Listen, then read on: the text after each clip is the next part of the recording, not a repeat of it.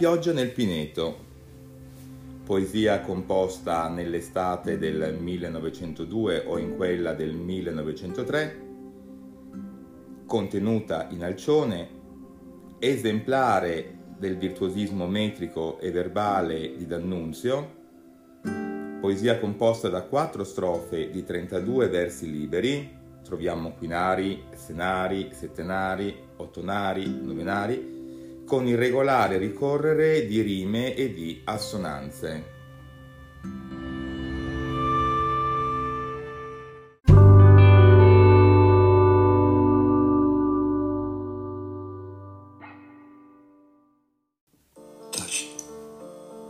sulle soglie del bosco non odo parole che dici umane ma odo parole più nuove parlano gocciole e foglie. Lontane ascolta. Piove dalle nuvole sparse. Piove sulle tamerici salmastre arse. Piove sui pini scagliosi ed irti. Piove sui mirti divini.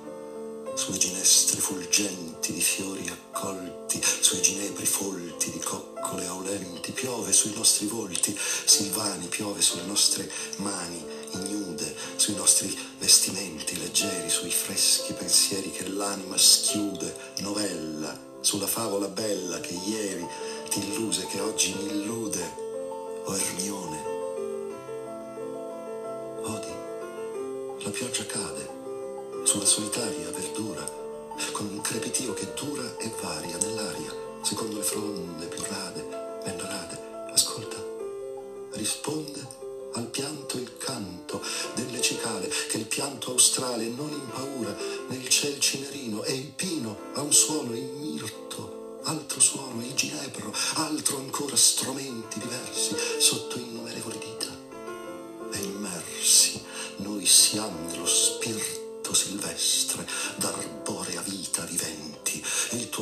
ebro è molle di pioggia come una foglia e le tue chiome auliscono come le chiare ginestre, o creatura terrestre che hai nome, Ermione.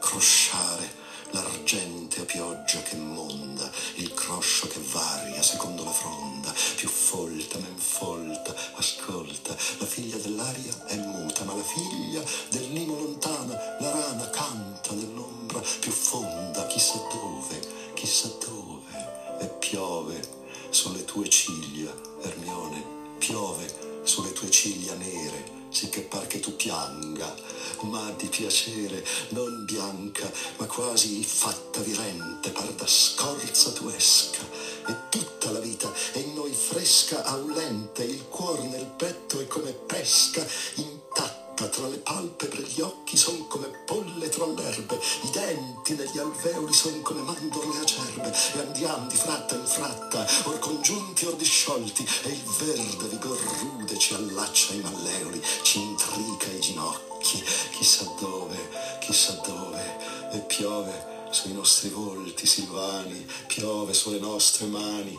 ignude sui nostri vestimenti leggeri, sui freschi pensieri che l'anima schiude novella, sulla favola bella, che ieri mi illuse, che oggi ti illude, o Ermione.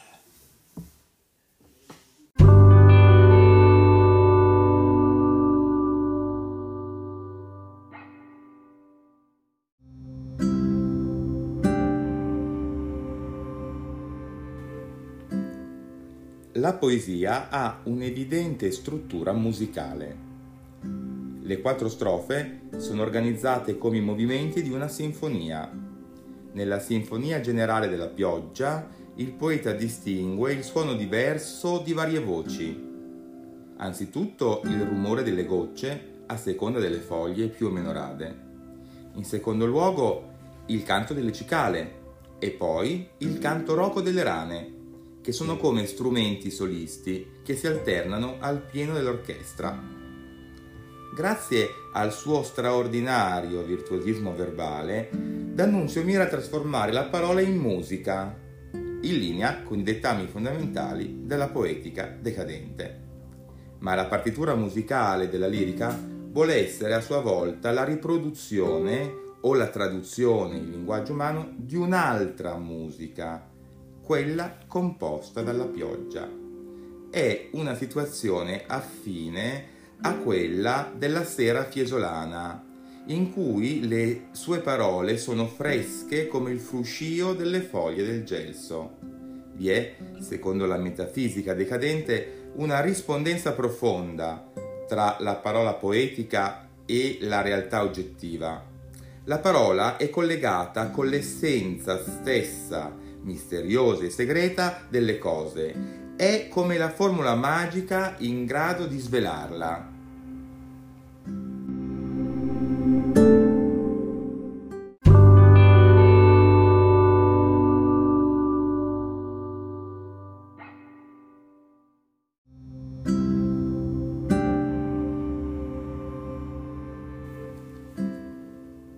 Al centro di tutto il discorso si pone il tema panico dell'identificazione del soggetto umano con la vita vegetale, che torna insistente, sviluppato con numerose variazioni.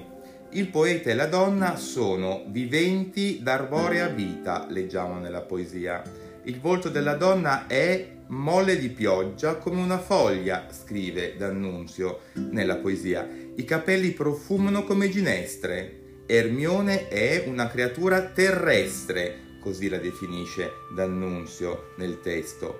Terrestre che scaturisce dalla terra come la vegetazione, oppure sembra uscire dalla scorza degli alberi, come le ninfe della mitologia antica. L'identificazione culmina nell'ultima strofa. Il cuore delle due creature umane è come pesca intatta, scrive D'Annunzio. Gli occhi sono come polle tra le erbe, i denti come mandorle acerbe. Versi bellissimi che sottolineano proprio l'identificazione tra eh, l'uomo e la natura.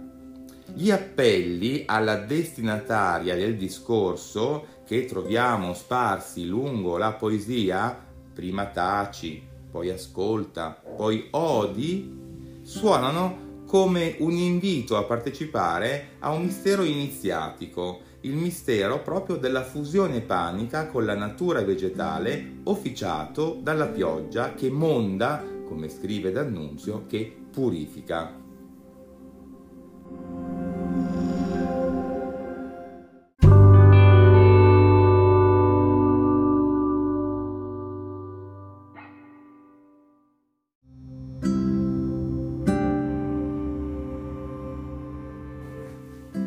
La partitura musicale della poesia di cui abbiamo parlato è costruita attraverso strumenti formali sofisticatissimi. Vediamo ora quali essi siano. Innanzitutto, il primo è la metrica, che è estremamente libera, non soggetta ad alcuno schema tradizionale. Nella poesia si succedono versi brevi, senari, settenari, ottonari, novenari, ma compaiono persino versi trisillabi che alla fine sono composti di una sola parola. Lontane, divini, silvani, leggeri, sono tutti versi trisillabi composti da un unico termine. Questa estrema frammentazione dei versi tende a riprodurre la pluralità innumerevole di presenze di voci che si affollano nella pineta sotto le fitte gocce di pioggia.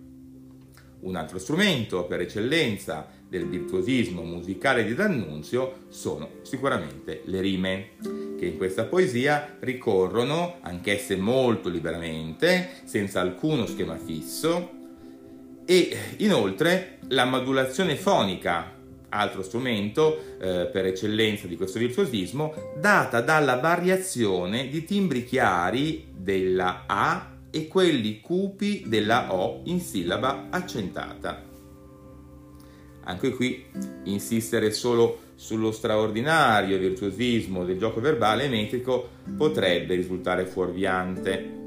Come si è già notato eh, in altre poesie di Alcione, anche in questo caso non si tratta di poesia pura come si ama spesso affermare.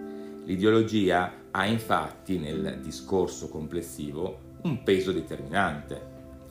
Se ci pensate, essa si manifesta sia nella volontà di cogliere il messaggio di una vita oltre eh, umana mediante le parole più nuove della, della pioggia, sia nella convinzione che la propria parola sia lo strumento privilegiato per afferrare e per restituire questo significato arcano, sia da ultimo nell'invito ad una trasfigurazione attraverso la fusione con la condizione vegetale, attraverso la fusione panica.